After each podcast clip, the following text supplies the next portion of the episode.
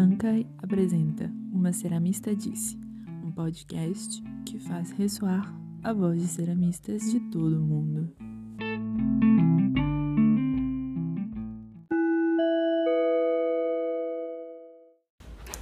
Oi, aqui é a Flávia Delprá.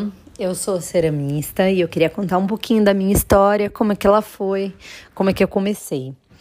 Bom, eu era publicitária de formação, estudei publicidade, fui trabalhar numa agência de publicidade, mas eu realmente estava muito cansada e muito desgostosa com o mercado.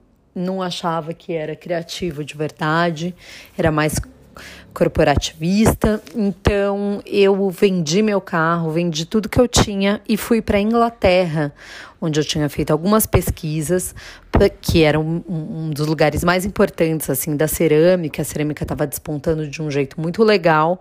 Então eu fui para a Inglaterra estudar algumas coisas e entre elas cerâmica. E eu lembro que foi lá num curso, é, até no interior da Inglaterra, que eu me apaixonei pela cerâmica.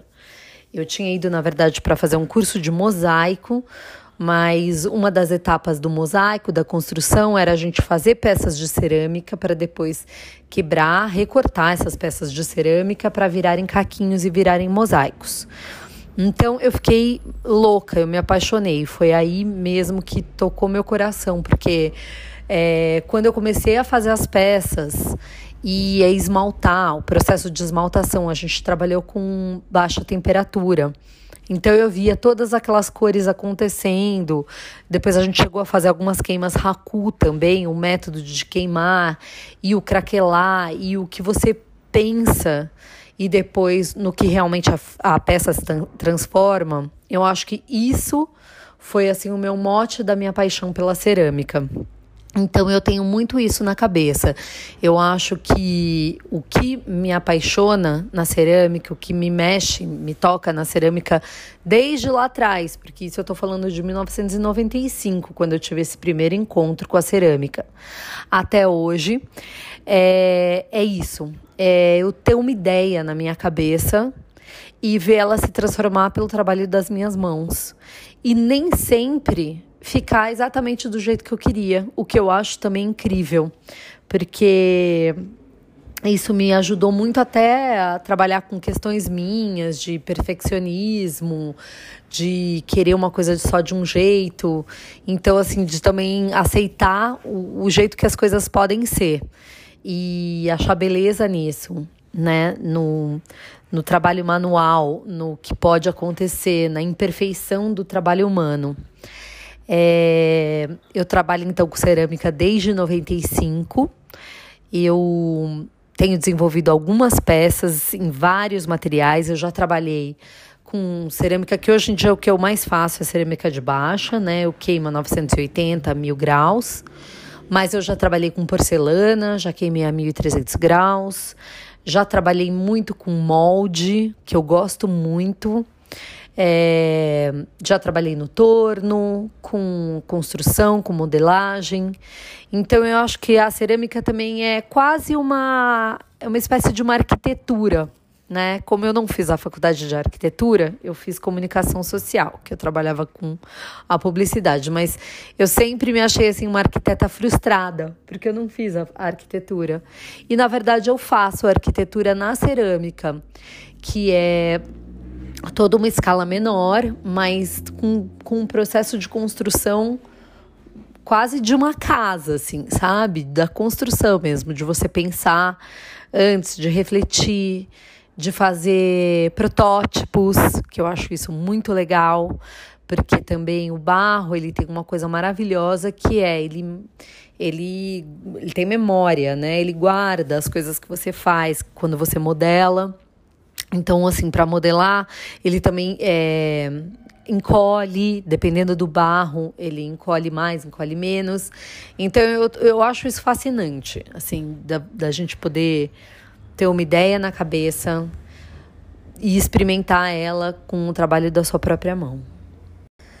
A outra coisa que eu queria contar também, que eu acho divertido, é que Durante a minha experimentação com os materiais e com os diversos saberes da cerâmica, é, eu sempre fui muito curiosa, assim, sempre quis é, experimentar tudo. Então, assim, eu acho legal a gente usar métodos que você usa, por exemplo, para fazer tecido, para trabalhar com madeira, para trabalhar com vidro, para trabalhar com metal. Então eu acho que é muito legal a gente usar outros saberes e outras ferramentas também do trabalho manual para experimentar na cerâmica. Eu acho isso gostoso, divertido e eu acho que podem dar resultados bem legais. Então, uma das coisas que no início, quando eu comecei, né, fui lá para Londres e aprendi a cerâmica e vim para o Brasil, é, era muito tateando assim mesmo a cerâmica. Então eu fui é, fazer alguns cursos com algumas ceramistas que eu conhecia, pessoas que já trabalhavam na área fazia um tempão.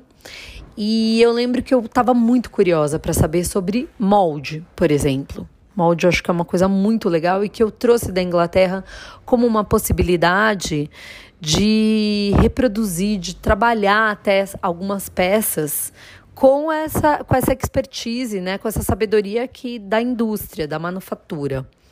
E eu lembro que muitas ceramistas com quem eu falei falaram: não, você não pode usar molde, a cerâmica ela tem que ser construída toda com a mão. A verdade é que a cerâmica sempre vai ser construída com a mão, quando ela é feita num trabalho artesanal dentro do estúdio. Mas eu acho muito interessante a gente também investigar algumas formas que a própria indústria e outros métodos de produção podem dar pra gente, sabe? Então, eu acho, eu gostei muito do molde e não necessariamente o molde termina a peça, tira do molde acabou. Ele tem todo um processo manual também depois. Eu reinvento, sabe? Eu volto para cima da peça, eu retrabalho ela. Então o molde é mais um, uma ferramenta, na verdade. Então eu achei isso sempre muito legal de, de, de pesquisar e trabalhar. Eu tenho um ateliê na Vila Madalena, em São Paulo, onde eu produzo a maioria das minhas peças, se bem que tem uma parte que eu faço no interior também, porque eu sou de Jundiaí, então eu tenho uma parte que eu, que eu produzo por lá. E aqui no ateliê a gente faz mais a parte do acabamento, da esmaltação, é, eu também tenho um showroom, é bem legal. E também é o lugar onde eu, eu faço as minhas experimentações, que eu gosto de, de me perder aqui pelos esmaltes, enfim, fazer as queimas. Eu, eu tenho três fornos. Eu tenho um forno Jung e dois dos fornos americanos, um Paragon e um Scoot. Então, são bem legais, assim, também de fazerem as queimas e as, as experimentações. Quem quiser conhecer um pouco mais do meu trabalho, eu acho que o melhor jeito é pelo Instagram. Eu tenho uma conta com meu nome, que é Flávia Delpra, D-E-L-P-R-A. Tudo junto, Flávia Delpra. E espero vocês lá, tá bom? Um beijo, obrigada!